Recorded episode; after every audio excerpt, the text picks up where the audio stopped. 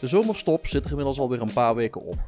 Nederland is van de oranje wolk gelazerd na het demasqué op het EK en de stemming bij onze zuiderburen is er niet veel beter op. De zomerparade van de voetballerij die is net begonnen. De profclubs hebben ter voorbereiding op het nieuwe seizoen zich laten zien aan boeren, burgers en buitenlui om zo nieuwe spelers te testen, spelpatronen in te slijpen of simpelweg ordinair geld op te halen. Aan de hand van een aantal real-life casussen gaan we diverse do's en don'ts van een goede voorbereiding bespreken. De Voetbal Managers United podcast. Hallo lieve luisteraars en welkom bij alweer een nieuwe aflevering van de Football Managers United podcast. Mijn naam is Guido en vandaag zijn Björn en Erik de bosloop- en teambuilding activiteit bij mijn trainingskamp. Dankjewel. Thanks. Ja, graag gedaan heren. In deze aflevering ga ik jullie als, uh, als panel ga ik enkele casussen uit het voetbal voorleggen. En ja, we gaan er gewoon eens bespreken welke lessen wij hieruit kunnen trekken uh, met betrekking naar uh, voetbalmanager. Hoe zouden wij omgaan met een dergelijk geval? En ik moet er even bij zeggen, wij nemen deze podcast op op zaterdag 14 augustus. Dus het kan zijn dat op het moment dat deze podcast daadwerkelijk in Spotify live gaat, dat er inmiddels alweer dingen veranderd zijn of dat onze verhalen achterhaald zijn. Nou ja, dan is dat gewoon zo. Maar voordat we naar die casussen gaan kijken, gaan we natuurlijk eerst onze eigen saves bespreken.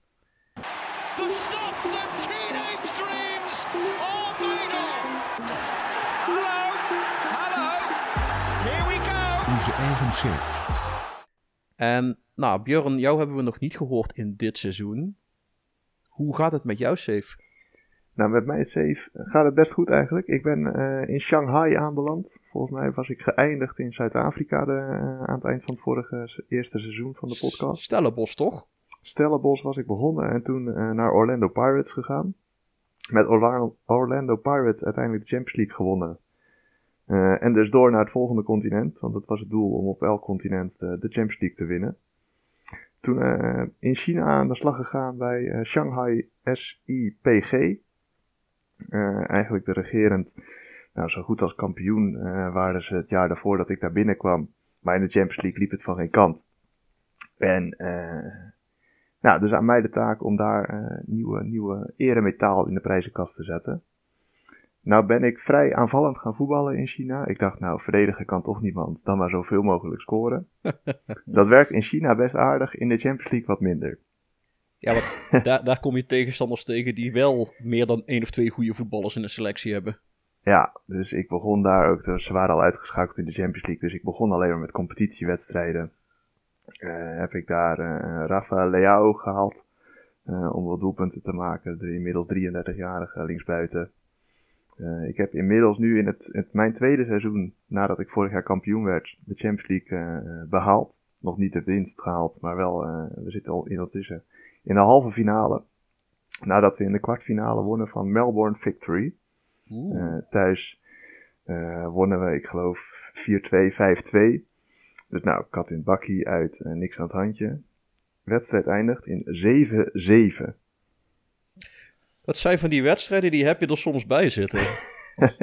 ja, leuk voor de neutrale toeschouwer, zullen we maar zeggen. Ik heb in de competitie ook wedstrijden van 8-0, 9-5. Uh, dus er wordt in ieder geval genoeg gescoord bij mij. Maar verdedigend schort er nog wel het een en ander aan. Maar nee, nu, uh, uh, ik geloof, we draaien mee om de titel. Maar eigenlijk de focus ligt alleen maar op de Champions League. Uh, waar we nu dus in de halve finale tegen onze landgenoten van Guangzhou Evergrande mogen uitkomen. Ja, maar goed, als je die in de competitie kunt pakken, dan moet het in de Champions League ook lukken. Ja, ja de vorige keer worden we met 4-1 van ze in de competitie. En de andere halve finale gaat uh, tussen Central Coast Mariners uh, uit Australië en Al Duhail uit Qatar. Ik wou zeggen, dan heb je wel de powerhouses van, van Azië te pakken. Ja. Uh, Korea, Australië en dan zit je bij ja, Qatar of, of Saoedi-Arabië als die ze een keer goed ingekocht hebben. En ja, ik neem aan dat jij nog steeds steunt echt op de buitenlandse spelers in je selectie. Ja, ik heb inderdaad dan dus die Leao als enige bekende speler die. eh, of nou, eigenlijk, ik heb Hannibal heb ik ook nog op het middenveld lopen, die van Manchester United. Eh, en dan, ik heb, je mag er maar vier, maar ik heb er vijf buitenlanders. Eh, dus in de competitie en de Champions League wisselen we het een beetje af. Eh, met nog een, een, een Colombiaanse Engelsman op linksback, linksbuiten. En, en Jasper van Amersfoort, een, een new gen uit Nederland. Die wilde weg bij Zulte Waregem, die wilde een stap omhoog maken. China was blijkbaar een stap omhoog. In ieder geval in zijn portemonnee. Eh, en die, eh, die schiet er ook aardig in. Ik wou zeggen, financieel zal het hem geen eh, windeieren gelegd hebben, die stap. Nee, nu, ik geloof wat, wat verdient hij, een miljoen of drie per jaar. Voor een vrij matige rechtsbuiten die vooral snel kan rennen en een goede voorzet heeft. Ja, Koen zou er blij van worden, maar... en eh, eh, als je klaar bent eh, in China, want het zou zomaar kunnen dat je binnenkort eh, de zaak daar gaat afronden. Welke continenten heb je nog op het verlanglijstje staan? Nou, hierna nog eh, eh, Zuid-Amerika. En ik wil eindigen in Europa. Ik denk dat dat de moeilijkste wordt om te winnen. Dus dan eh, bewaren we die voor het laatst. Maar Zuid-Amerika, ja, geen idee wat daar mogelijk gaat zijn. Ja, eh, nou, we hebben vorig jaar ook een special opgenomen over Zuid-Amerika, dus daar kun je altijd nog eens een keer naar terugluisteren. Ja, ja, ik hoop daar vooral heel snel klaar te zijn. Want met die hele Apertura en, en, en, en al die competities, ik- dat is echt niks voor mij. Maar ja, ik wil het lijstje afvinken, dus we moeten er even doorheen. Je hoopt snel klaar te zijn en Ja, dan ga je ik hoop naar gewoon ergens bij een halve finalist in te stromen of zo. En dan ook gewoon na drie wedstrijden weer door. Dan ga je naar een competitie, naar een, naar een werelddeel waar de gemiddelde competitie 50, 60 competitieduels heeft, exclusief bekerduels. Ja, en ik kom er alleen maar voor de Champions League. Ah, Dus nee, dat, eh, dat wordt leuk. Maar dat, dat, eerst deze nog maar eens winnen. Want eh, eh, ja, van, van zo, je Qatar, eh Qatarese club of club uit Australië win je ook niet zomaar. Ik zeggen, zul je dan zien dat je inderdaad makkelijk door die halve finale heen gaat en dan in de finale struikelt op, eh, met 6-5 of zo. Zoiets. Ja, dan gaan we wel iets aan die verdediging doen. Want dit, eh, dit lijkt er natuurlijk helemaal nergens op. Lijkt me misschien verstandig, ja. En eh Erik, Oagel. Ja, eh, ja de, de vorige opname was natuurlijk nog niet zo lang geleden, dus ik ben nog niet eh, heel veel verder. Ehm, toen heb ik verteld eh, over het tweede seizoen, eh, dat toch wel vrij succesvol was met eh kampioenschap. Ehm, en, en ook wel goede prestaties in de, in de Champions League. Ehm, nu ben ik dus eigenlijk vooral eh, nog bezig in de voorbereiding. Eh, het is maar een heel korte voorbereiding, omdat het in, eh, in 2022 zit. Dus ja, dan heb je dat gedoe met het WK in, in Qatar. Waardoor dat, ja, de voorbereiding heel, heel kort was. Ehm, daar gaan we straks waarschijnlijk nog wel op terugkomen.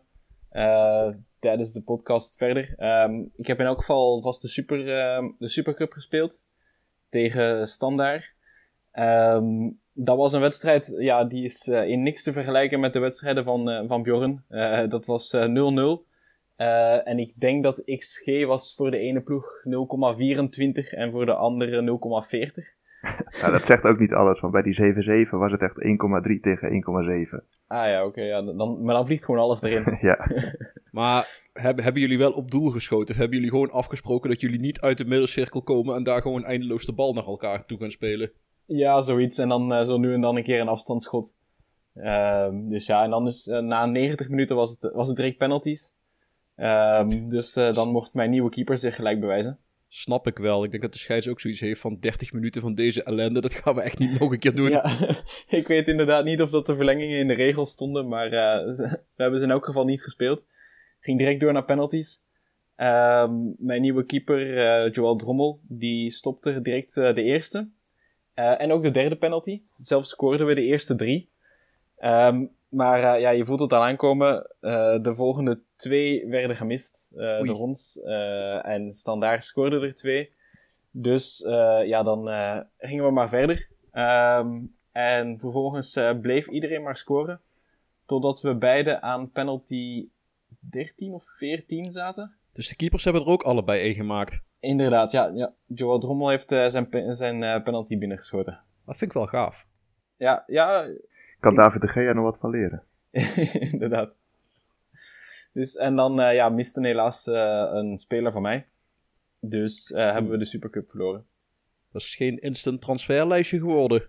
Eh, nee, dat nog niet. Ehm, maar uh, ja, dat had ook te maken met het feit dat uh, Standaard mijn, uh, mijn beste speler en spelmaker halverwege de wedstrijd voor drie maanden naar het ziekenhuis heeft geschopt.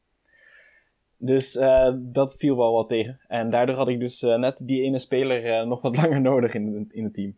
Dat vraagt natuurlijk wel om wraak op de een of andere manier, hè? Ja, dat moet ik zeker, zeker onthouden voor, voor de volgende competitiewedstrijden. Zeggen, vorig jaar heb ik dat een keer verteld over dat verhaal van La Havre, hoe ik een club kapot gemaakt heb. Dus ik kan je altijd nog op weg helpen als je nog tips en trucs zoekt om, om een club helemaal de vernieling in te werken. Ja, ja, ja nee, dat is goed. Ik, uh, ik, uh, ik laat je zeker nog iets weten dan. Nou ja. Mijn eigen save. Ik heb een, uh, een goed half jaar gespeeld. Ehm, daar nou, ik heb, ik heb in de vorige podcast heb ik aangegeven dat ik Altinordu ging moderniseren. Of in de zin van alles wat van buitenaf kwam, dat ging de deur uit. En ik ben begonnen met er zes spelers te verkopen en daar in de plek jeugdspelers neer te zetten. Of spelers in ieder geval uit de eigen opleiding. Eh, ik ben niet zo radicaal geweest dat ik gelijk alles in één keer de deur uit gedaan heb. Want ja, ik wil in de tussentijd ook nog steeds gewoon kampioen worden en in Europa voor de prijzen mee blijven spelen. Want anders word ik ontslagen en dan mislukt het sowieso. Uh, in de competitie gaat het best lekker. Heb ik 19 wedstrijden gespeeld, 3 gelijk, de rest gewonnen. Uh, die wedstrijden die we gelijk gespeeld hebben, is meestal omdat ik moet roteren en ja, goed, ik heb een redelijk smalle selectie van 22 volwaardige spelers. En met wat blessures en schorsingen heb je dan af en toe spelers op plekken staan waar ze niet horen te staan. Zoals een linksbuiten die als rechtsback moet spelen omdat je even niemand anders hebt. En je moet voldoen aan de regel dat je tenminste twee spelers onder de 21 van Turkse komaf in de basisopstelling hebt staan zo kan het dus zijn dat je 19-jarige linksbuiten gewoon als uh, inverted wingback aan de rechterkant speelt. En daar ook nog gewoon af en toe zijn doelpuntjes meepikt. Omdat hij van nature de drang heeft om naar binnen te komen en dan op dat doel te schieten. Nou, wat pakt dan toevallig leuk uit. Al denk ik niet dat ik het in Europa moet gaan proberen. In de Champions League uh, ben ik netjes verder gekomen. Uh, geen makkelijke pool. Ik had een pool met Barcelona. Ik had een pool met Bayer Leverkusen en ik had een pool met Arsenal. En ja, Arsenal is laatste geworden. Uh, uiteraard. Uh, Leverkusen derde, Barcelona tweede. Ik heb alleen uit bij Leverkusen en uit bij Barcelona niet gewonnen. Uh, de rest gewoon netjes gewonnen, dus we zijn keurig netjes verder gegaan. wat heel leuk is, is met name die eigen jeugdspelers die zich spectaculair beginnen te ontwikkelen. Ik heb die eerder genoemde linksbuiten al genoemd. Die gaat waarschijnlijk volgend jaar gewoon een basisplaats hebben, omdat ik zijn concurrent is een speler die ik van buiten afgehaald heb. Een uh, Zwitserse Turk. En die staat ook in de belangstelling van Bayern München. Dus die ga ik keurig netjes naar München verkopen. En dan laat ik deze jongen dadelijk doorstromen. En dan wordt het eigenlijk afwachten wat er dit jaar in de jeugdopleiding doorstroomt. Uh, ik heb dit jaar een uh, redelijk goede rechtsback en een redelijk goede middenvelder heb ik verhuurd aan andere ploegen. Dus die gaan volgend jaar ook een kans krijgen. Dus dan moet ik even gaan kijken wie ik daar dan weer kan verkopen. Dus dat houdt het dan weer interessant. En ik heb een, uh, een kort tussendoortje gehad als bondscoach van Nigeria. Aangezien ik de African Cup of Nations nog nooit gewonnen had. En Nigeria werd beschikbaar en die zouden drie maanden later al de African Cup of Nations spelen. Dat ik dacht, nou dan pak ik die gewoon even mee. Dat is toch weer een prijs voor in de prijzenkast. Uh, ging ook vrij makkelijk. Uh, trouwens, een leuke. Ik heb twee spelers met Nederlandse roots in de Nigeriaanse selectie gehad. Dat zijn ook bestaande spelers. die nu op dit moment in Nederland actief zijn. Met een Nederlands paspoort en ook een Nigeriaans paspoort. Die voor mij gespeeld hebben. Maar trouwens, eentje speelde in Engeland, niet in Nederland. durven jullie een gokje te wagen wie ik heb laten doorstromen? Ja, ik heb dat toevallig al ergens gelezen her en der. Dus een gok wordt het niet. Ah, dan uh, gooi de eerste strin. Ja, dan, uh, als ik het goed heb, Dylan Hogewerf. Dylan Hogewerf, inderdaad, van Man United. Die na drie of vier seizoenen bij Man United op de tribune zitten, is hij naar Herenveen vertrokken. Daar heeft hij zes of zeven seizoenen gespeeld. En daarna is hij naar China getrokken. Uh, daar heeft hij zich spectaculair ontwikkeld. Nou ja, trouwens, in de Eredivisie deed hij het ook goed. Ieder seizoen minstens 15 doelpunten. Uh, maar kreeg geen kans in Oranje. En blijkt ook over een Nigeriaans paspoort te beschikken. Dus die hebben we opgeroepen. En nou, kop hem dan maar in, uh, Bjorn. Wie was de tweede? Ja, die had een iets ingewikkeldere naam die ook wel op het puntje van mijn tong ligt. Maar E- Ehubei of zo? Ja, ik wou het ook zeggen, Eboué. Nee, Ja. die, is, die is al met pensioen. Ik, eh, ik heb het over eh, Emega van Sparta. Van Ja, Sparta. die, iets met een E. En nou, die heb ik wel opgeroepen en die zou meegaan. En die raakte in een trainingskamp voorafgaande aan, de, ja, aan het toernooi raakte die geblesseerd. Dus die is dan uiteindelijk afgevallen. Eh, Dylan Hogewerf heeft zich ook tot topschutter van het toernooi mogen kronen. Dus ja, dat, eh, dat gaat best lekker. Ehm, dat gezegd hebbend, ik zit nu in februari. Ik, in het januari transfer window heb ik geen spelers verkocht. Eh, er werd wel getrokken aan een aantal spelers van mij. Eh, maar uiteindelijk dacht ik, had ik zoiets van, nou ja, ik zit nog in Europa. En dat vind ik even belangrijker dan nu cashen. Eh, namelijk, eh, verkomen in Europa levert me meer op dan nu spelers verkopen. De enige die ik... Oh, trouwens, ik heb wel één speler verkocht, een eigen jeugd... Ja, een product van de eigen opleiding. Alatin Yalchintekin, wat een regen is, dus zeggen jullie geen fuck. Maar die is de afgelopen drie maanden is hij zes keer nou, niet komen opdagen op een training omdat hij in een nachtclub zat. En hij was ongelukkig geworden omdat hij geen nieuw contract van mij kreeg. Hij had aan het begin van het seizoen een nieuw contract getekend. En toen wilde hij drie maanden later weer een nieuw contract. Toen zei ik, nou, bekijk het even lekker, jongen. Je hebt net voor vijf jaar bijgetekend. Ik ga niet weer je contract opwaarderen. Toen ging hij allemaal naar nachtclubs toe en dergelijke. Dus uiteindelijk heb ik hem dan maar eh, verkocht. En uiteindelijk zelfs nog eh, bijna 20 miljoen voor hem gevangen. Want een ploeg uit China meldde zich. En die dachten, ja, hij heeft vorig jaar de Champions League gewonnen. Dan zal die op zich wel iets kunnen. Eh, nee, dat kan die niet, want het was eigenlijk vooral een wisselspeler. Nou ja, Eh, het uitgaan in China is wel top. ik heb er geen ervaring mee. Nee, ik ook niet, maar ik kan me er niks bij voorstellen. Nou ja, in zo'n grote miljoenenstad zal toch echt wel wat te doen zijn. Ja, ja ik weet niet waar die naartoe is gegaan. Eh, deze is naar eh, Wuhan Zhuhai gegaan. Dus ik, ik denk dat vooral uit eten gaan daar een risicootje wordt. Ehm, enzovoorts, enzovoorts. Nee, ehm, Nigeria dus gelijk ontslag genomen weer. En ik ben erover aan het denken, en daar heb ik ook de save op voorbereid, om nou bondscoach te worden van Indonesië. En te kijken hoeveel spelers, Nederlandse spelers met een Indonesisch paspoort dat ik kan eh, eh, naturaliseren. En dan gaan we eens kijken of ik daar iets mee gedaan krijg. Maar dat is meer een lange termijn project. A, A, die competitie is nog niet actief. En B, als die actief is, denk ik dat het ook nog eens een jaartje of misschien twee jaar duurt voordat de bondscoach gewipt wordt. Dus ja, we zien wel of ik daar überhaupt ooit terecht kom. Maar het, eh, het idee ligt er in ieder geval. Having said that, eh, de eerste casus waar we naar gaan kijken is een casus die eh, in ons script heel goed leek en in de praktijk al achterhaald is, maar we gaan hem net zo goed gewoon doen. It's just the most extraordinary scenario you could have dreamt of. The unthinkable unfolds before our eyes. Het thema van de week. En dat is de casus Peter Hiballa. En voor de mensen die de current affairs niet hebben bijgehouden, meneer Hiballa heeft in de voorbereiding zijn spelers enorm over de kling gejaagd. En daarnaast, eh, nou ja, in hun fysieke integriteit aangetast. Is misschien de juiste manier om het te zeggen. Hij heeft tegen een aantal spelers eh, gezegd: Ja, je hebt dikkere tieten dan, dan je vrouw waarschijnlijk. En toen heeft hij ze ja, in hun man-boobs geknepen. Naar verluid. Eh, of het waar is of niet, geen idee. De kans dat Peter Hiballa naar deze podcast luistert, luistert, acht ik niet zo heel groot. Dus we kunnen dat gewoon zeggen. Ehm, maar ik denk dat het wel handig is als we eh, gewoon eens even aan de hand van de casus Peter Hiballa gaan kijken naar hoe belangrijk is de fysieke voorbereiding op het seizoen in voetbalmanager. En eh, wie van de heren wil hem inkoppen? Ja, alle spelers moeten fit zijn, maar dat kan je in doorslaan ook. Om maar even met een dooddoener te beginnen. Ja, nou, nou, als, we op- als, we, als we de open deur inderdaad gehad hebben, eh, tuurlijk. Ik denk dat het vooral gaat om balans daarin aanbrengen. Eh, Erik, hoe kijk jij daar tegenaan? Ja, eh, ja, je kunt natuurlijk niet anders dan, eh, dan het daarmee eens zijn.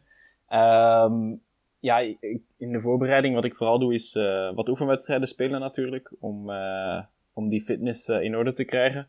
Qua trainingen verander ik meestal niet zoveel. Ehm, vaak het eerste jaar dat ik bij een club ben, ehm, laat ik iets meer focussen op het tactische verhaal. De jaren daarna laat ik meestal gewoon de, de standaard trainingen staan in de voorbereiding. En afhankelijk van hoe groot dat mijn selectie is, speel ik uh, één à twee oefenwedstrijden per week in de voorbereiding. Om iedereen zo wat fit te krijgen. Nou, dat, dat valt op zich nog mee. Uh, als ik kijk naar mezelf, zeg ik nou ja. Het, uh, het seizoen is een marathon en geen sprint. Dus als ik in het begin van. voordat de competitie begint al keihard ga trainen. dan is de kans vrij groot dat ik mijn spelers opblaas. Nog voordat seizoen eigenlijk begonnen is. En dat is een beetje wat Peter Hiballa gedaan heeft. Die de eerste drie competitiewedstrijden verloren heeft. met ja, weinig doelpunten voor en negen doelpunten tegen. Dus ja, dan begin je al niet heel lekker. Uh, tuurlijk is het natuurlijk wel zo dat je in de voorbereiding de basis legt voor de rest van het seizoen. Maar het heeft dus geen zin om je spelers over de rooien te jagen. De fysieke voorbereiding van die spelers draait eigenlijk vooral om match sharpness, overall condition en morale. Oftewel, ja, geen idee wat de Nederlandse vertalingen zijn, en ik speel in het Engels. Gewoon moraal. Uh, ja, moraal, die had ik nog wel, die had ik er denk ik nog wel uitgehaald. Nee, maar het klopt wel wat je zegt. Ik denk, je moet vooral, uh, wat, wat ik dan altijd, altijd doe ook, is uiteinde uh, de laatste wedstrijd gewoon tegen de plaatselijke amateurs van bal op het dak spelen. zodat iedereen er nog even lekker met een goed gevoel het seizoen in gaat. Dat is absoluut een, een goede tip. zorg dat je afsluit met een makkelijke overwinning, zodat je basiself nog even wat zelfvertrouwen kan opdoen. Nou ja, die, die termen die ik net noemde, match sharpness, is eigenlijk hoe scherp zijn spelers in een wedstrijd. En dan gaat het vooral om mentaal scherp. Kunnen ze, kunnen ze de intensiteit 90 minuten lang opbrengen? De overall condition gaat om hun fysieke gesteldheid. Oftewel, kunnen ze het ook belopen? Het is prima als ze het mentaal aankunnen dat ze zien waar ze moeten staan. Maar als het lichaam vervolgens weigert om daar naartoe te gaan, dan heb je er nog niet zo heel veel aan. Um, ook belangrijk om te weten is dat spelers met een lage overall condition, die hebben een uh, vergroot risico om geblesseerd te raken. Ik weet niet, jongens, doen jullie zelf de trainingen instellen of laten jullie dit vooral door de assistent doen? Vooral uh, door mijn assistent en zo nu en dan doe ik uh, hier en daar een kleine aanpassing. Um, ja, zoals ik net al zei, ook, ik gebruik dan vooral ook de, de, de standaard programma's die erin zitten. Um, en dus ja, met veel nieuwe spelers of de eerste, het eerste jaar, dan kies ik voor de tactische training in de voorbereiding. Uh, anders doe ik meestal gewoon, ja, volgens mij is dat gewoon normaal voorbereiding, dat programma, dus dan neem ik die. Ja, ja is precies hetzelfde. Ik, ik zorg dat ik een hele goede assistent heb die ook heel goed is in persconferenties. maar ook vooral de trainingen mag regelen. Ja, ik heb, een, ik heb natuurlijk een, een tactische stijl die niet standaard in het spel zit. Dus voor mij is die tactische voorbereiding, zeker als ik veel nieuwkomers haal, natuurlijk hartstikke belangrijk. En wat ik dan zelf wel doe, is dat ik er iets in ga tweaken. En als je op de trainingsoefeningen klikt, dan kun je ook zien hoe belastend deze zijn voor je spelers. Uh, je kunt zien of, uh, zeg maar, op welke spelers dat een trainingsoefening invloed heeft, welke onderdelen dat er natuurlijk mee verbeterd worden en ook nou, hoe, hoe belastend iets is. En ook daar zul je een beetje de balans in moeten vinden. En wat ik dan meestal ook doe, is dat ik een alternatieve squad view gemaakt heb, waarin alle trainingsinfo in één schermpje staat, inclusief de medische rapporten. Dat ik dus ook een beetje in de gaten hou welke spelers hebben zich op de training echt keihard gegeven. Nou, dan geef ik die bijvoorbeeld in de oefenwedstrijden net even wat meer rust. Want ik heb er dus niks aan om ze vervolgens in die oefenwedstrijden op te blazen. En dat ik het seizoen begin met een half fitte selectie. Of nog erger, dat ik nog maar 12 of 13 man heb om het seizoen mee, eh, mee te starten. Daar heb je dan weer vrij weinig aan. Um, ook belangrijk, we hadden het net al over de moraal. Um, daarnaast heb je ook nog de team cohesion. Oftewel, uh, hoe spelen die spelers samen? In je tactische overlay kun je dat zien met die witte pijltjes die soms tussen spelers staan. Van, hé, hey, dat gaat lekker samen. Uh, mocht je dat nog eens een keer extra in de gaten houden, dan kan dat via de Squad Dynamics, of, de, of het Dynamics scherm in je, in je minuutje. Uh, spelers die veel samen trainen en samen wedstrijden spelen, nou ja, die gaan vanzelf ook beter als, als team, als eenheid functioneren. Dus als ik dan uh, wissel in die oefenwedstrijden, dan laat ik meestal in de rust ga, gaat meestal de hele ploeg eruit. Zodat spelers wel in koppeltjes en in, in, in bepaalde combinaties vaak samen kunnen spelen.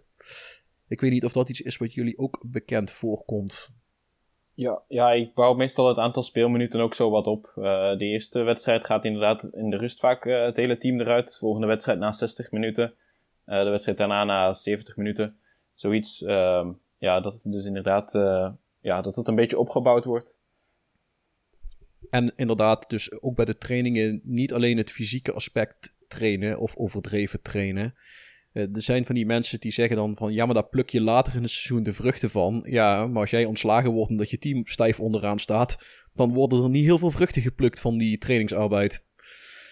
Eh, waarvan akte, want Peter Hiballa staat inmiddels op straat, heeft volgens mij zelf ontslag genomen. En zijn, eh, zijn vervanger heeft gelijk in de vierde wedstrijd het eerste puntje gepakt met uh, Esbjerg. Of misschien was het de inspirerende aanwezigheid van de nieuwe assistenttrainer Rafael van der Vaart. Ik denk dat laatste, maar dat is natuurlijk ook wel van het ene naar het andere uiterste. Van die ballen naar Van der Vaart. Het is wel een, eh, het is wel een dingetje. De volgende casus die ik jullie ga voorleggen is er ook eentje die een- natuurlijk een enorm hoog risico heeft om dadelijk volkomen achterhaald te zijn tegen de tijd dat deze podcast uitkomt. Dat is de casus Mark van Bommel. En Mark van Bommel heeft in de voorbereiding op één wedstrijd na heeft hij alle wedstrijden verloren. Nou, het wisseldebakel in de beker, daar eh, zullen we niet te lang bij stilstaan, want die wedstrijd heeft hij op zich wel gewonnen. Al bestaat er nog steeds een kans dat zijn team uit de competitie wordt gehaald. Dat is op het moment dat deze podcast wordt opgenomen, is dat nog niet bekend. Maar het gaat natuurlijk wel ook om eh, de opbouw van de oefenwedstrijden die je speelt. Ehm, speel je alleen tegen sterke tegenstanders om ook daadwerkelijk te testen hoe goed je team is? Of breng je daar variatie in aan? Of kies je, er, kie- kies je gewoon ordinair voor het geld en ga je vooral voor commerciële wedstrijden? Hoe staan jullie daarin, jongens? Nou, ik denk dat zo- zo'n tactiek als Van Bommel doet in de voorbereiding is prima voor als je lower league management in Engeland doet bijvoorbeeld. Je nodigt gewoon eh, de jeugd van Chelsea, de reserves van Manchester United en Aston Villa of dat soort ploegen een keer uit. En je verdient er een paar ton mee, wat meteen drie keer je jaar omzet is. Eh, dan is het op dat gebied natuurlijk prima. Maar ja, als je toch als, als Wolfsburg nu in dit geval als nummer 4 de Champions League in mag. En dan met dit het seizoen begint. Dan zou ik het toch even anders doen. Ik denk dat, eh, ik denk dat Van Bommel daar niet heel happy mee is. En hoe Dan kijk zal hij, weten, zal hij weten dat hij de Champions League in moet. Nou ja, hij, hij vond het al moeilijk om tot vijf te tellen. ja, daarom. Erik, Ja, ehm, we zeiden het net al. Ik, ik, eh, ik sluit eigenlijk ook altijd af met een, eh, met een wedstrijd tegen een, tegen een heel zwakke tegenstander. Ehm, de wedstrijden daarvoor ja, wisselt, wissel ik het een beetje af. Ehm probeer toch altijd tegen buitenlandse clubs te spelen. Ik speelde eigenlijk nooit oefenwedstrijden tegen teams uit mijn eigen divisie. Ehm, maar verder, eh, ja, een beetje wisselend qua niveau. Kijk, ik denk dat we daar min of meer op dezelfde lijn zitten dan allemaal. Eh, ja, die oefenwedstrijden, we hebben het net ook al even kort aangestipt, die zijn goed voor de cohesion en de tactical familiarity. Met name als je dus een eh, niet-standaard tactiek hebt, is het wel handig dat je de spelers veelvuldig in die tactiek la- laat oefenen. Het niveau van de tegenstander maakt voor die tactical familiarity minder uit. Maar ja, in financieel opzicht kan het natuurlijk wel een leuke zijn. Als jij een paar keer tegen een grote club speelt, is dat een mooie manier inderdaad om je jaaromzet te vergroten en soms zelfs inderdaad te verdubbelen. Eh, meestal, en dat is hoe, hoe ik zelf speel, start ik tegen eh, een, eh, een zwakke lokale ploeg de voorbereiding. Even een keer uithalen, even een keer de nieuwelingen een helftje aan het werk zien. Daarna ga ik steeds tegen sterkere tegenstanders spelen om ja, spelers ook daadwerkelijk te testen en kunnen ze wat ik van ze verwacht. En dan sluit je inderdaad weer af met één of twee eenvoudige potjes. Waar je gewoon inderdaad wat kanonnenvoer uitnodigt. En even kijkt of je een paar keer de dubbele cijfers kunt halen. Gewoon om met een goed gevoel aan de competitie te kunnen beginnen. Ik denk dat eh, Van Bommel een moord had gedaan voor een dergelijke voorbereiding. Want je maakt mij niet wijs dat zijn ploeg met veel zelfvertrouwen de competitie ingegaan is. Omdat hij er ook een aantal keren tegen, volgens mij zelfs derde klassers tegenaf gegaan is. Ja, maar dan... Ja, dat is natuurlijk wel het gevaar als je slechte teams uitnodigt om een keer te winnen en je wint niet. Dan eh, is het natuurlijk niet ideaal voor, eh, voor het moraal. Verre van, want volgens mij heeft hij onder andere verloren van Holstein Kiel. Wat dan wel een, een sterke ploeg uit de tweede Bundesliga is. Maar ja, dan heb je nog steeds, zeg maar, top van de tweede Bundesliga en top van de Bundesliga. En speelt volgend jaar in de Champions League. zelfs met je B-kern en zonder je internationals zou je zo'n pot eigenlijk gewoon moeten winnen. Aan de andere kant, het, het is wel een mooie indicatie dat er uh, iets nog niet helemaal goed zit. Zullen we dat, uh, zullen we het Ik denk dat dat een prima conclusie is. Ja, dat, ik ga ervan uit dat Mark die conclusie zelf ook bereikt heeft.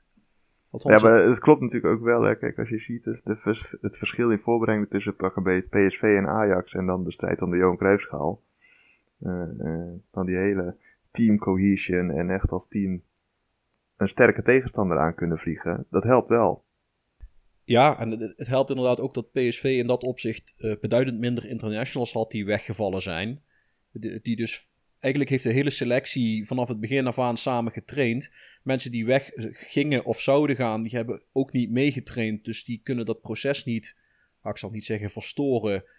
Maar normaal gesproken zou bijvoorbeeld een Dumfries, zou je eerste rechts, keuze op rechtsback zijn. Daar laat je nu al gelijk iemand anders spelen, omdat je weet dat hij waarschijnlijk zal gaan. En ja, het, het zorgt wel voor een andere dynamiek inderdaad. En ja, in de, in de Johan Cruijffschaal pakte dat inderdaad wel apart uit. Uh, ik denk dat, uh, nou goed, we werden wel, uh, ah, sorry, PSV werd wel enigszins in het zadel geholpen door een rood waas voor de ogen van een bepaalde linksback. Maar ja, niet meer dan terechte overwinning verder. Dan een andere, andere casus is er eentje die na de eerste wedstrijden in de Conference League leek het me een supergoeie om erop te zetten. En na de volgende serie wedstrijden in de Conference League is, die, is het alweer een iets minder urgent, uh, urgent verhaal. Dus de casus uh, Arne Slot of de casus, casus Feyenoord. Feyenoord gaat ja, eigenlijk een radicaal andere speelstijl hanteren. En ja, hoe pak je dat nou eigenlijk aan als je echt van speelstijl wil wisselen? Hoe, hoe slijp je dat in in de voorbereiding? Vooral veel wedstrijden spelen, denk ik. Ik, ik denk dat dat... Sorry, ja? Ja, dat dat, dat de enige manier is om uh, een nieuwe speelstijl er zo snel mogelijk in te slijpen. Ja, uh, nogmaals, eentje waarvan ik zeg dat herken ik zelf wel. Ik, ik heb zelf zo'n uh, niet-default speelstijl, eentje die niet standaard in het spel zit. Er is geen enkele AI-ploeg die standaard strikerless speelt. Dus spelers die ik haal zullen allemaal moeten wennen aan een nieuw systeem en aan nieuwe patronen. En nou ja, niet iedereen zal strikerless spelen. Maar als jij ineens van uh, countervoetbal naar hoog druk zetten wil gaan. Oftewel, je gaat naar een radicaal nieuwe speelstijl. Dan zullen je spelers daaraan moeten wennen. En dat betekent in beginsel zullen ze vaker uit positie lopen of de verkeerde keuzes maken. Zowel in balbezit als bij balverlies. En dat zul je erin moeten slijpen tijdens de voorbereiding. Nou, dat kun je inderdaad doen door veel oefenwedstrijden te spelen. Maar dan zit je natuurlijk wel met dat stukje belasting. Een oefenwedstrijd is vaak beduidend belastender dan een, trainings, een trainingsvorm. En een oefenwedstrijd gaat ook ten koste meestal van, nou ja, tenminste drie trainingsoefeningen op de dag van de wedstrijd zelf. En vaak ook nog eens ten koste van één of twee trainingsoefeningen de dag erna. En dan is het de vraag, wat levert je meer op? Vijf, die vijf trainingsoefeningen die je had kunnen doen? Of die ene wedstrijd? En ook daar zul je een beetje de balans in moeten vinden. Want eh, een wedstrijd is natuurlijk wel goed voor meer dan alleen het tactische aspect. En zorgt ook voor een stukje fysieke weerbaarheid. En misschien ook nog wel een stukje mentale weerbaarheid erbij. Maar dat zijn inderdaad wel de zaken waar je op moet, waar je op moet letten. Uh, dus de juiste balans vinden tussen de tactische trainingsoefeningen en de juiste hoeveelheid oefenwedstrijden spelen. Uh, vraag je gewoon even tussendoor. Zouden jullie dan gaan voor een uh, lange of juist voor een korte voorbereiding? ja, ik heb liefst wel een vrij lange voorbereiding. Um, maar ook daar moet je natuurlijk weer een beetje de balans zoeken. Uh, want ja, je wil liefst niet dat, uh, dat je spelers gelijk beginnen te klagen als ze binnenkomen, omdat ze te weinig vakantie gehad hebben. Um, dus ja, daar moet je ook weer een beetje de balans in vinden. Maar uh, ja, ik heb wel graag wat tijd voor een aantal oefenwedstrijden te kunnen spelen. En jij, Bjorn?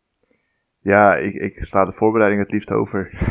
dus doe maar zo kort mogelijk. Gewoon meteen aan het echte werk beginnen als het daarbij ligt.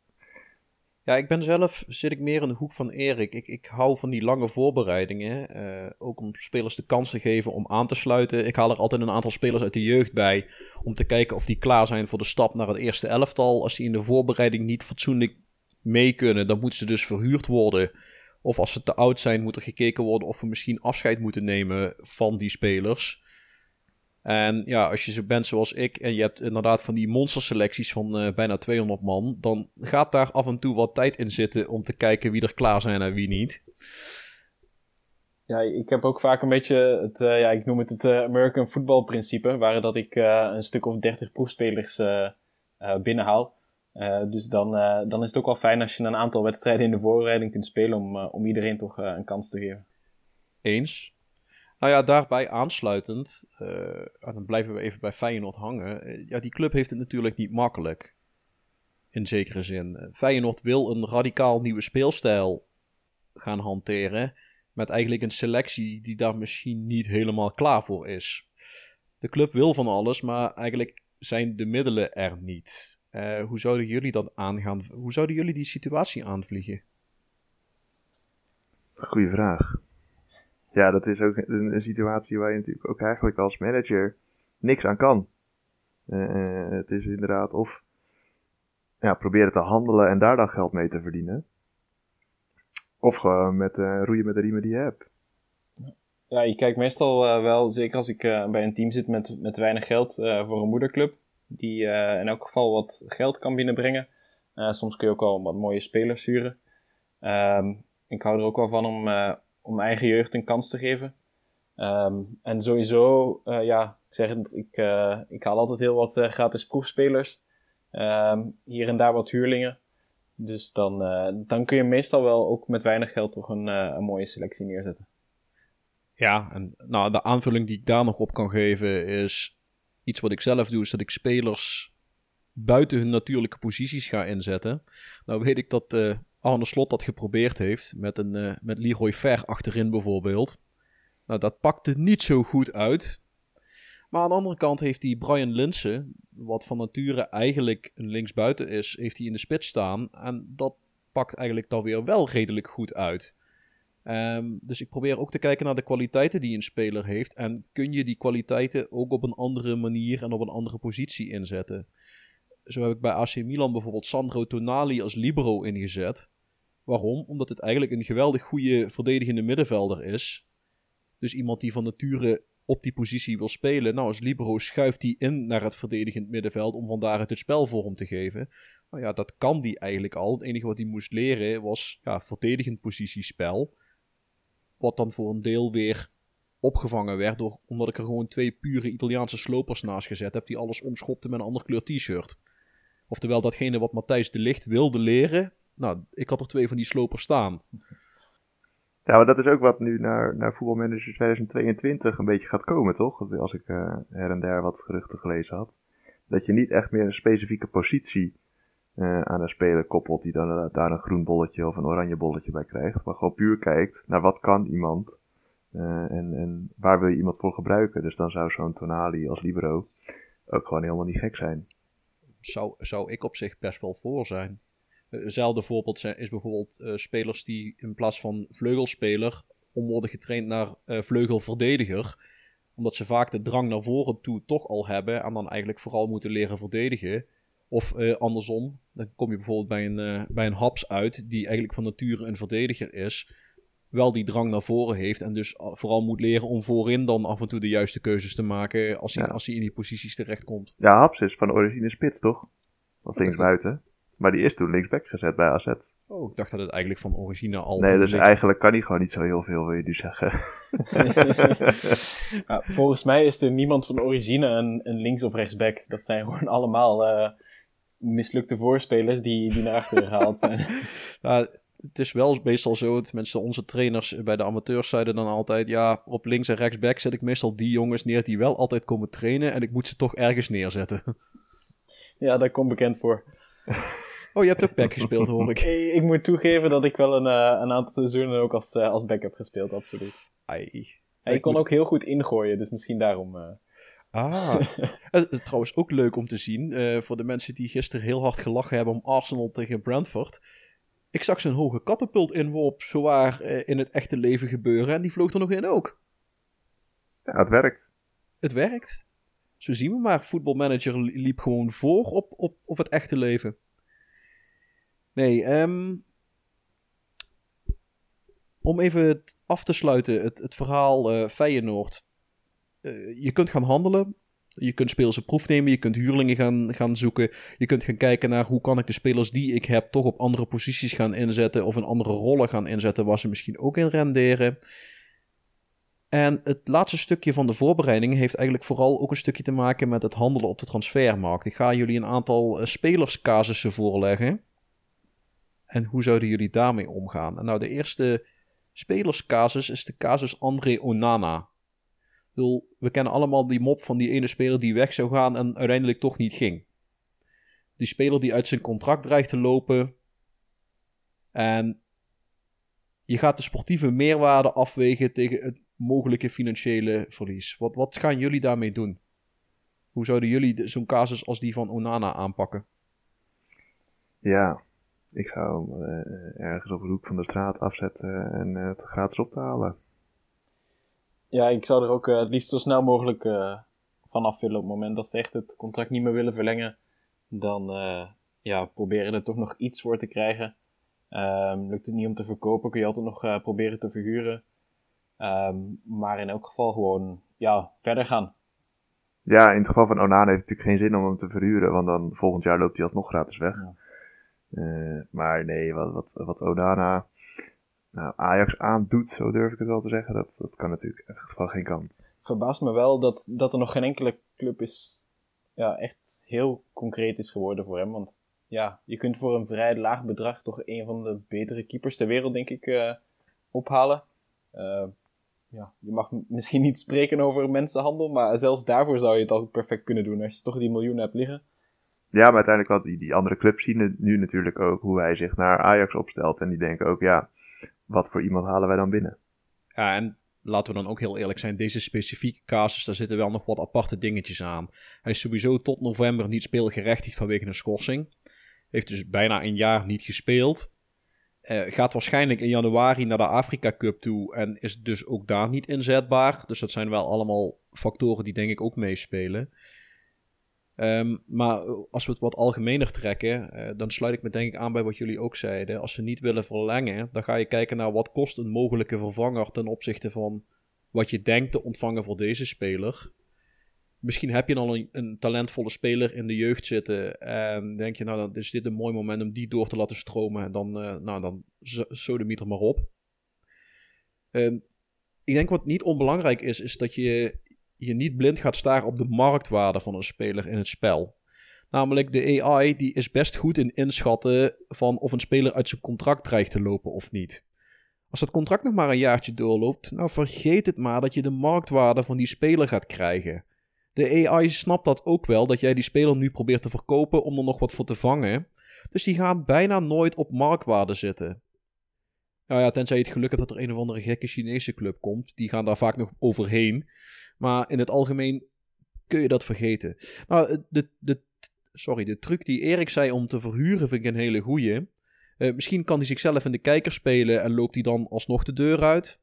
Misschien gratis, misschien ook niet. Maar dat halfjaartje of dat jaartje dat je hem verhuurt, hoef je zijn salaris vaak ook niet meer te betalen. Of in ieder geval niet helemaal te betalen. En nou ja, al, alle kleine beetjes helpen. Uh, ook in financieel opzicht dan. Dus daar kom je toch een heel eind mee. Um, moet ik er wel bij zeggen. Uh, ik, kijk wel, ik kijk wel eens naar de sportieve meerwaarde. Uh, ik noem maar eens wat. Als die speler echt de onbetwiste ster van mijn team is en ik kan geen fatsoenlijke vervanger krijgen voor een fatsoenlijk bedrag, nou ja, dan neem ik mijn verlies voor lief.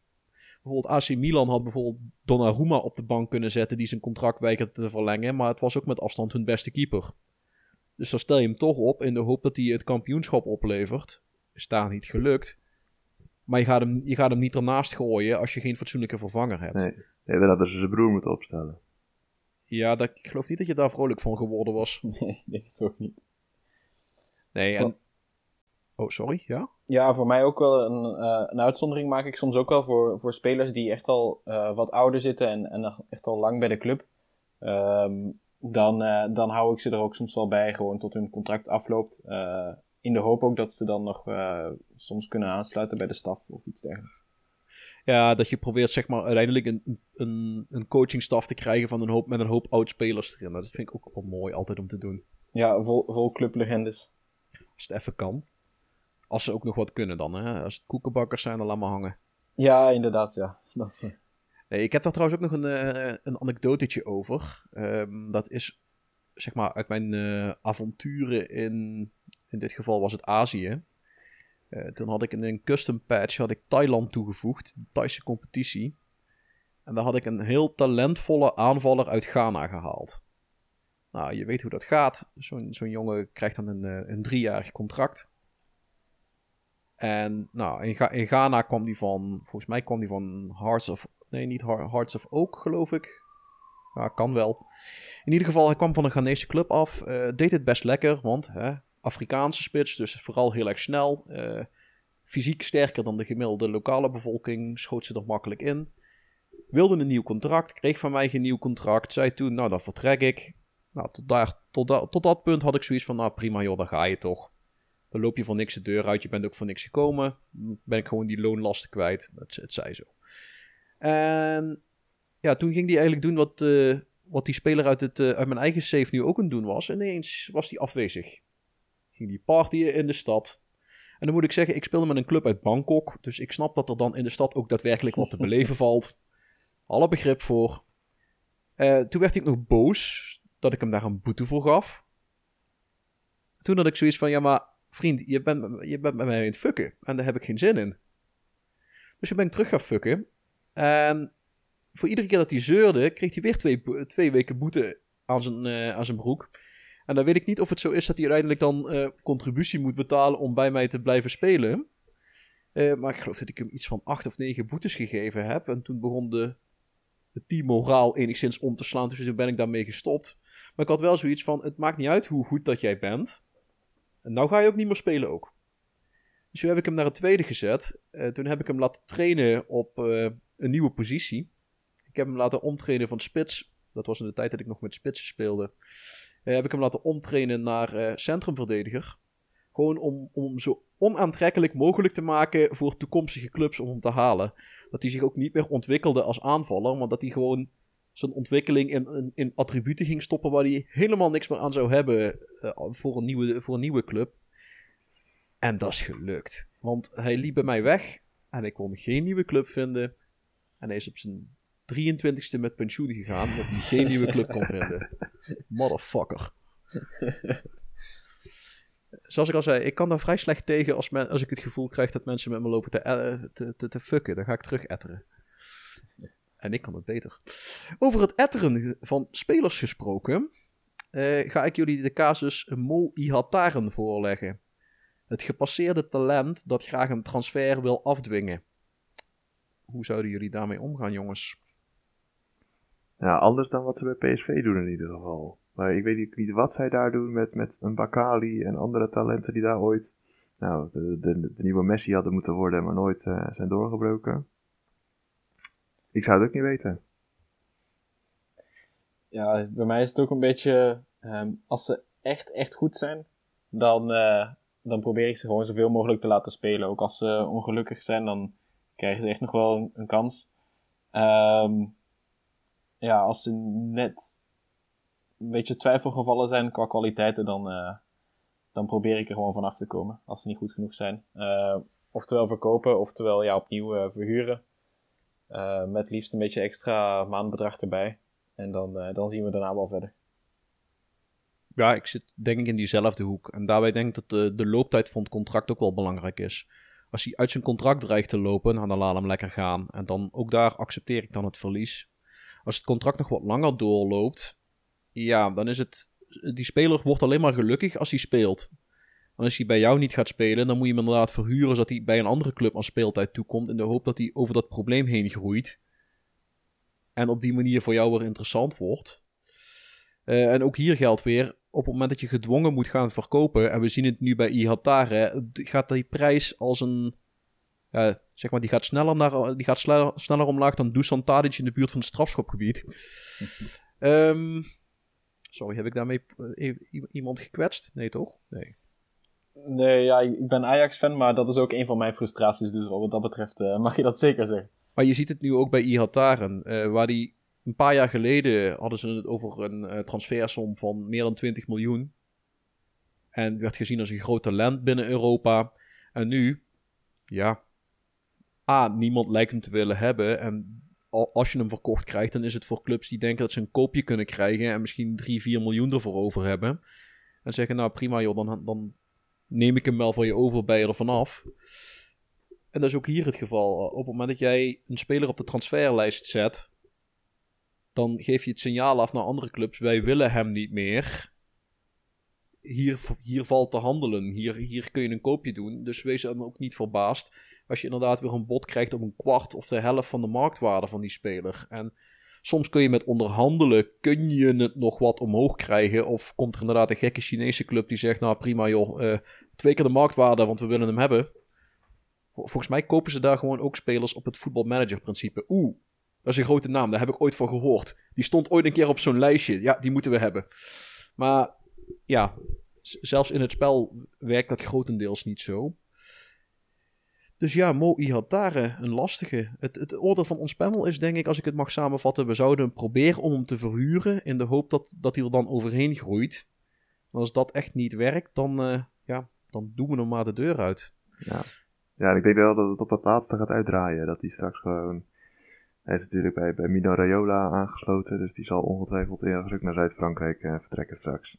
Ja, eh, daar zit inmiddels een hele enclave van Rayola-spelers, dus wie weet, wie weet. Aan de andere kant, ik, ik mag hopen dat Ajax niet zo stom is om nou te zeggen, ah, dan kopen wij hem wel over. Want ja, dat hebben ze ook toen met Labiat gedaan via een omweg. En we kunnen nou niet zeggen dat dat de meest gelukkige aankoop aller tijden was. Ja, misschien wil ze wel ruilen. Ik kan me niet voorstellen dat PSV Labiat terug wil. Misschien Berghuis naar daar. Oh ja, dat, dat, gaat, dat gaat helemaal een succes worden. nee, en eh, de volgende casus is een casus die, nou ja, hij lijkt een beetje op de voorgaande casussen. Dat is eh, de casus eh, Bazour of Tanane. De speler die wil weg, maar de club wil niet verkopen. Hoe hou je ongelukkige spelers binnenboord die eigenlijk weg willen? Ja, ik probeer in eerste instantie, meestal komen ze dan klagen. En dan eh, kun je zeggen dat, er- dat er nog niet het goede bedrag is geboden. Eh, en dan probeer ik een zo hoog mogelijk bedrag af te spreken met die speler. En dan zie je toch heel vaak dat er geen enkele club komt die dat bedrag wil betalen. Ehm, en dan eh, gaat de ontevredenheid vanzelf weg en dan, eh, dan blijven ze toch eh, met plezier bij de club. Ik, ik ken daar ook nog eens een trucje. Eh, stel je voor, dat, je spreekt dus een bedrag met zo'n speler af. Ik noem eens wat, eh 9 miljoen.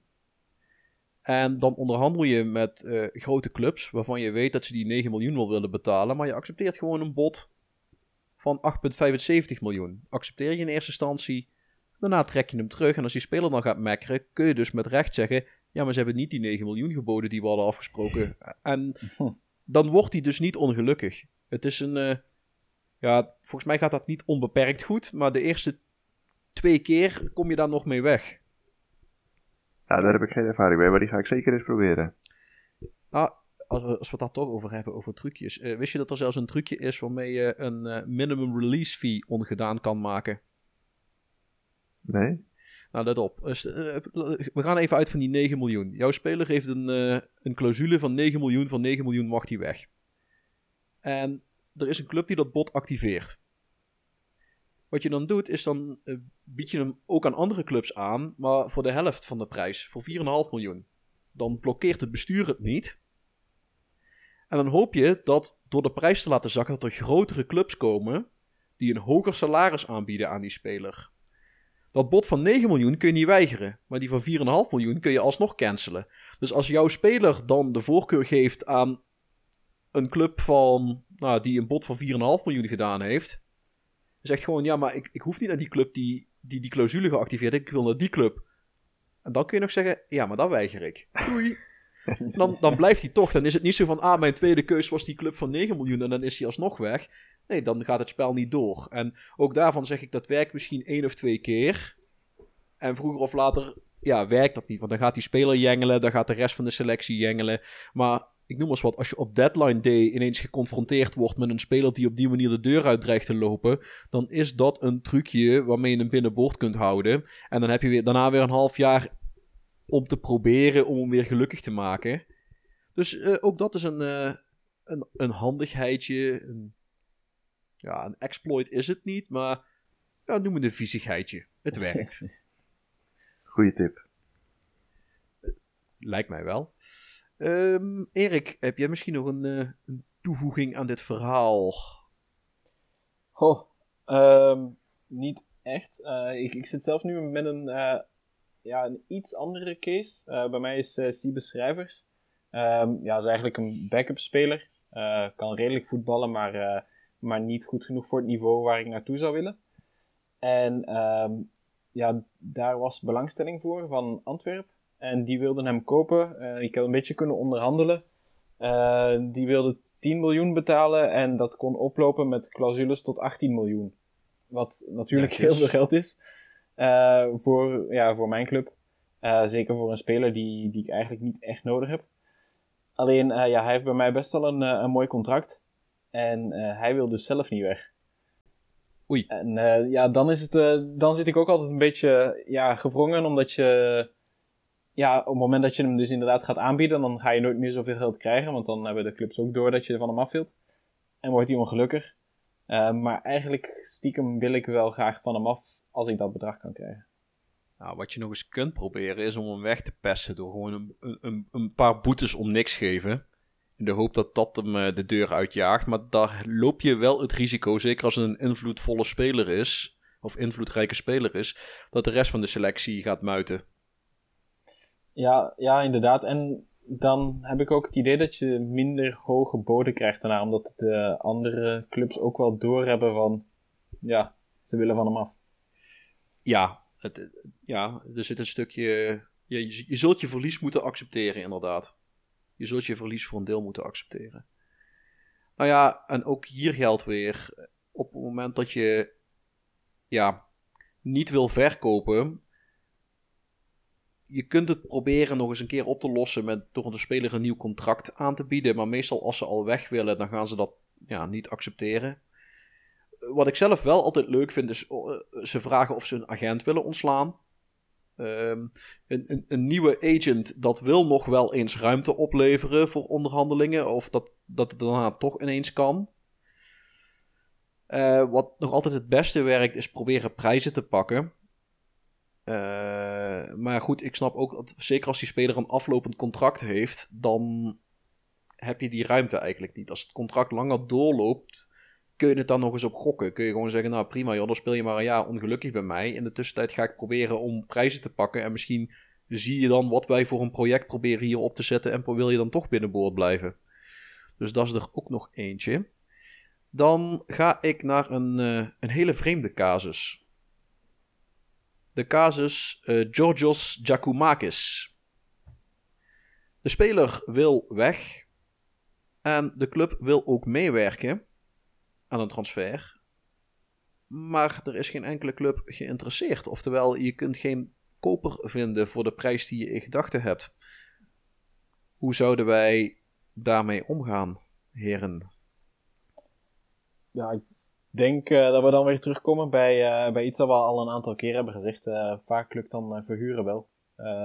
Liefst dan nog voor een, voor een extra bedrag per maand erbij. En dan heb je een jaartje langer om, om te zoeken voor een, voor een goed team dat hem uiteindelijk toch wil kopen. Mhm.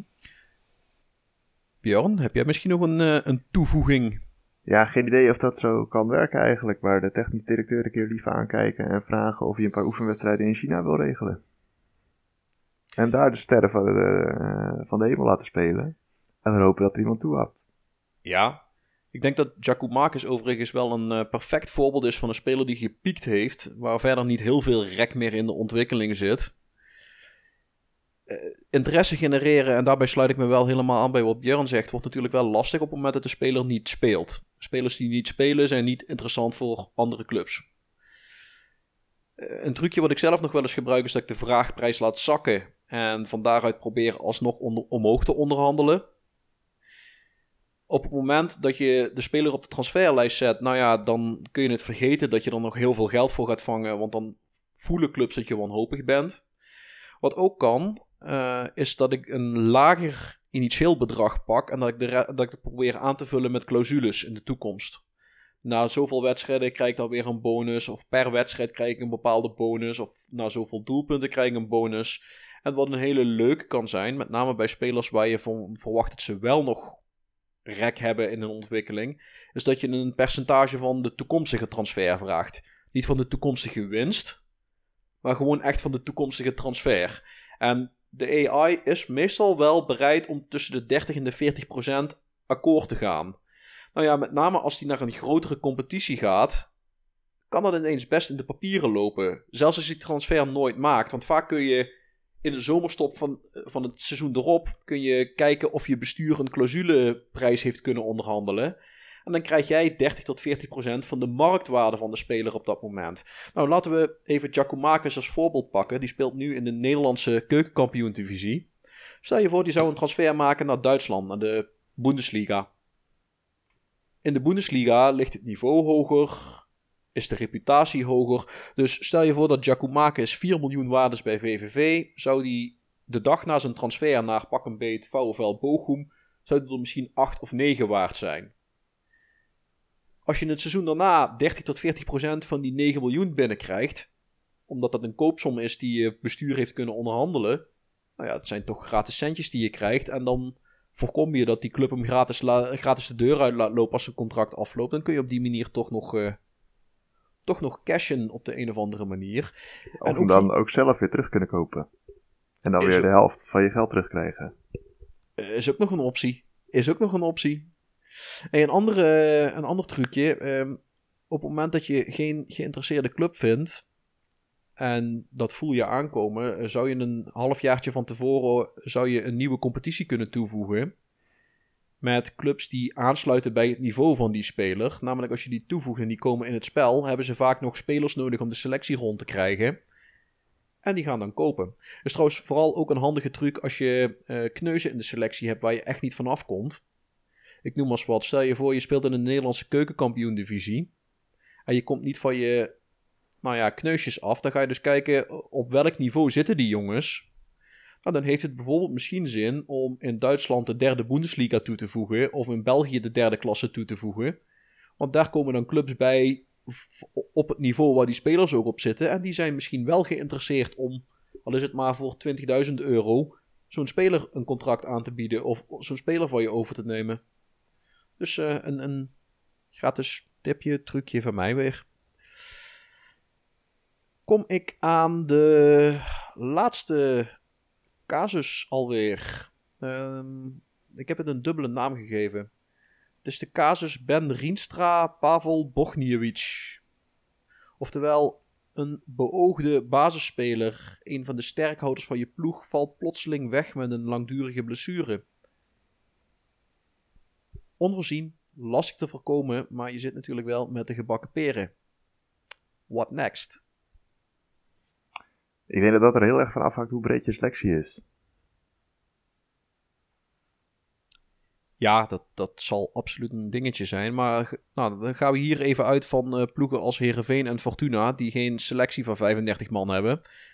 Hoe, hoe zou je als uh, relatief kleine club hiermee omgaan? Ja, dan wat, wat Erik zei, een moeder, hopen dat je een moederclub hebt of een speler kan huren. Dan heb je tijdelijk het in ieder geval het probleem opgevangen ja, ideaal gezien uh, schuif ik iemand door uit de, uit de eigen jeugd. Maar uh, ja, die moet natuurlijk wel uh, het goede niveau hebben. En inderdaad, als, als dat er niet is, dan, dan kijk ik ook meestal voor, voor een speler om te huren. Ja, ik, ik, ik, pak even de casus Ben Rienstra hier, die met hartproblemen kampt. Waarvan het de vraag is of hij überhaupt nog ooit terugkeert op een voetbalveld. Eh, de reserves van Fortuna hebben laatst met 7-0 verloren van de reserves van de FC Utrecht. Dus ik denk dat we vrij veilig kunnen stellen dat de reservespelers hier het niveau niet hebben. Uh, er is geen moederclub. Iemand, uh, iemand huren van de reserves van Utrecht, zou ik zeggen. Nou, ze, ze hebben nu een speler gehuurd van Sevilla, van de reserves van Sevilla. Een Ierse Luxemburger met ook roots uit, in, Zweden ergens. Dus we mogen in één klap drie, uh, drie landen afvinken op de bingo kaart. dus we gaan zien wat dat oplevert. Uh, wat denk ik wel belangrijk is, is uh, zo'n zo blessuregeval streep, streept natuurlijk wel aan hoe belangrijk het is om schaduwlijsten te hebben. Wat ik zelf doe, is dat ik voor iedere positie in het veld heb ik een, een aparte shortlist gemaakt. Waar dan altijd tenminste 5 à 10 spelers op staan. En daarbij maak ik inderdaad verschil tussen spelers die ik zou kunnen huren om direct aan de selectie toe te voegen.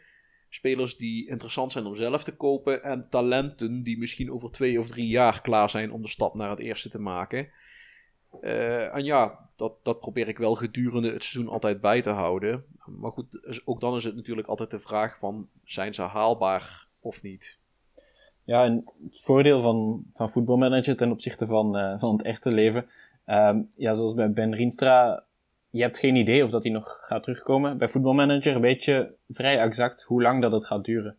En ja, dat speelt natuurlijk ook wel mee. Als het, uh, als het voor twee, drie maanden is, ehm, ja, dan, dan zal ik al eerder een jeugdspeler doorschuiven dan, uh, dan als het voor negen maanden is. Ja, klopt. Maar uh, dan pak ik even het voorbeeld van die Bogniewicz van Herenveen. De verwachting is 7 à 8 maanden. Ja, dan zit het seizoen er eigenlijk zo goed als op. Ja, inderdaad. Uh, dan, ja, dan, dan huur ik meestal toch nog, nog iemand. En je zou ook het voorbeeld kunnen pakken inderdaad van Liverpool vorig jaar, waar Virgil van Dijk plotseling wegviel voor de rest van het seizoen. En waar ze een paar paniek aankopen achterin gedaan hebben. Zoals Ozan Kabak. Waarvan we toch kunnen zeggen dat die niet helemaal rendeerde. Nee, nee, nee en, en clubs weten dat natuurlijk ook. Hè, dat je dan in paniek moet handelen als het ware. Dus die zeggen er ook gewoon gerust van nou prima. Maar dan kost het jou 10 miljoen meer. Zeker als je op de, rond de deadline day gaat shoppen. Dan, uh, dan wordt, kunnen dat hele dure grapjes zijn. Waar, waar overigens wel ook vaak hilarische culthelden en miskopen uit voortkomen. Absoluut. Nou ja, ik kan me bij Ajax herinneren dat ze volgens mij eens een keer vlak voor het sluiten van de deadline toen Albert Luque hebben vastgelegd. Omdat ze op linksbuiten een probleem hadden. Ja, of die Oerzais. Oh ja, dat was ook een... uh... dat was Haller in het kwadraat. Nou, dat, deze kon wel beter koppen dan Haller. Dat, dat alweer wel, dat alweer wel. Nee, ik denk dat we daarmee een beetje door onze casussen heen zijn. We hebben iets gedaan over, we hebben het gehad over de voorbereidingen, wat je daarmee kunt doen. En ja, hoe je in de voorbereiding ook je transferzaken regelt en op orde brengt. Dat brengt ons bij de club en de speler van de week. En dan schiet ik eerst even Björn aan, want die had een, uh, een speler van de week die volgens mij zelfs jarig is vandaag op de dag van de opname. What is going on here?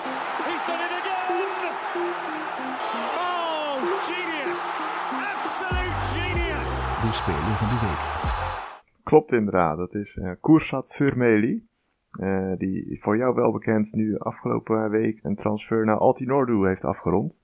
Oei. Uh, die die uh, is eigenlijk een jongen uit Nijmegen met Turks komaf. Die ook in de amateurs van NEC, of NEC moet ik zeggen, sorry. Uh, speelde en toen uiteindelijk naar Achilles is gegaan. Daar 100, meer dan 100 wedstrijden in de keukenkampioen divisie mee speelde. Toen dat Achilles nog nou, op zogenaamd profniveau acteerde. en toen ook naar Turkije gegaan. En weer teruggegaan in Nederland, weer naar Turkije. Nou, toen eind 2019 kreeg hij zijn geld niet meer, geloof ik, in Turkije. En toen is hij weer teruggegaan uh, naar de lage landen, naar België in, uh, in eerste instantie. Uh, hij sloot zich aan bij, Erik, zeg het als ik het niet goed uitspreek, maar Sint Eloys Winkel Sport. ja, prima uitgesproken. Nou, dat in de, in de eerste klasse amateurs. En toen ergens, ik geloof 2021, 22 zou die ook, uh, of naar 2021, dat is dit seizoen, zou die ook naar Turkije gaan. Maar dat ging allemaal weer niet door. Dat was, nou, ik weet niet meer precies, wat was allemaal vaag. Uh, hij kreeg in ieder geval geen contract, alles was geregeld, maar zijn contract die kreeg hij maar niet onder zijn neus geschoven. Dus hij kon ergens een handtekening zetten. En uh, dus toen nou via Dordrecht en MVV is hij naar Altinordu gegaan. om daar op, wat spelen ze nu, het hoogste niveau? Altinordu speelt nog steeds in de Turkse tweede divisie. Ja, de ene hoogste divisie inderdaad. Ja. Nou, om daar uh, nu uh, zijn geld te gaan verdienen. Nice. Dat is een, uh, een onverwachte keuze, maar daarmee niet minder mooi. En Erik, je had een, een mooie club van de week met een Nederlands tintje. Brilliant! Just brilliant! He gave that the works. Oh, what about that? What about that? De club van de week. Ja, inderdaad. Het, uh, het, het, speeltje van, uh, van Mino Raiola, mogen we denk ik wel zeggen. Uh, de Franse club OGC Nice. Um, natuurlijk ja, veel in het Nederlandse nieuws geweest afgelopen zomer. omdat zij toch wel een, een aantal spelers zijn komen ophalen. ja, vooral Kelvin Stinks natuurlijk. Justin Kluivert gaat daar ook op huurbasis voor een jaartje spelen. Pablo Rosario is naar daar gegaan. Um, ze hebben ook in Barcelona bijvoorbeeld uh, Todibo uh, opgehaald um, om achterin uh, het, de verdediging te versterken. Um, ik zie hier ook dat ze Mario Lemina in Engeland nog zijn gaan ophalen. het is sowieso een club natuurlijk waar wel wat geld achter zit. Hoofdsponsor is Ineos. Dus op die manier, daar zit al wat geld achter. Ja, en ik zie sowieso nog een paar uh, relatief bekende namen erbij zitten. Casper uh, Dolberg, denk ik. Uh, qua Nederlandse link dan. Morgan Schneiderlin. Onder andere bekend van zijn tijd in Engeland. Am Amin Gouiri van Lyon. Ja, dus er zit, zit echt wel veel kwaliteit en ook veel talent. Um, ik verbaasde mij, want ik keek net eventjes. Ik zag hier dat ze vorig jaar maar negende zijn geworden. Eh, in de competitie. Dus eh, ja, dat lijkt me dat, uh, dat het toch beter zal moeten dit jaar. En dat het ook veel beter kan met, met deze selectie. Voor de mensen die dat trouwens leuk vinden, de, zeg maar, ze hebben ook een speler die in de categorie zoontje van valt. Kefren Turam is een zoon van oud-wereldkampioen Marcus, sorry, Lilian Turam. En een broertje van Marcus Turam, die bij Borussia Mönchengladbach speelt. Ja, ik zie ook dat die, die heeft als tweede nationaliteit dat hij van uh, Guadeloupe is. Zie ik Sowieso, bijna die hele selectie, uh, elke speler heeft twee nationaliteiten. Dus, een multicultureel gezelschap. Ja, absoluut. Nee, uh, OGC Nice. En uh, als, je ze wil, uh, als je ermee wil spelen, lijkt me dan een heel goed idee. Is sowieso een club met een heel mooi logo. Een, een adelaar die een rood-zwart gestreept schild vasthoudt. Dus ja, als je daar gevoelig voor bent voor een mooi logo, OGC Nice. Als je gevoelig bent voor het Nederlandse tintje, OGC Nice. Als je gewoon een club wil die een hoop geld te spenderen heeft, dan ook is het antwoord op je vraag OGC Nice. Daarmee, lieve luisteraars, zijn wij weer aan het eind gekomen van deze aflevering, die ietsjes uitgelopen is. Maar goed, dat soort dingen gebeuren nou eenmaal. We willen jullie toch bedanken dat jullie weer langer dan een uur naar onze verhalen hebben geluisterd. Mochten wij ondanks onze gedegen voorbereiding onverhoopt toch een foutje hebben gemaakt, dan kunnen jullie ons rectificeren. Vinden wij helemaal niet erg. Integendeel, we horen graag dat we iets verkeerd gedaan hebben, dan kunnen we er namelijk iets aan doen. Eventuele vragen, suggesties of opmerkingen zijn ook welkom. Hoe deel je dan deze waardevolle feedback met ons? Nou, schrijf een brief, stop deze in een lege wijnfles en gooi deze via flessenpost in zee, dan komt het vast goed. Als je daar geen vertrouwen in hebt of je woont niet aan zee, dan stuur ons een mailtje via podcast.manunited.nl of kom onze DM's binnengeglibberd op Twitter als Mino Raiola op weg naar zijn volgende miljoenencommissie. Vergeet niet om die subscribe knop te raken met buitenkantje rechts, zoals een mooie vrije trap van Lasse Schöne, dan word je gewaarschuwd wanneer we weer een nieuwe aflevering droppen. Nogmaals, bedankt voor het luisteren. De Voetbal Managers United podcast.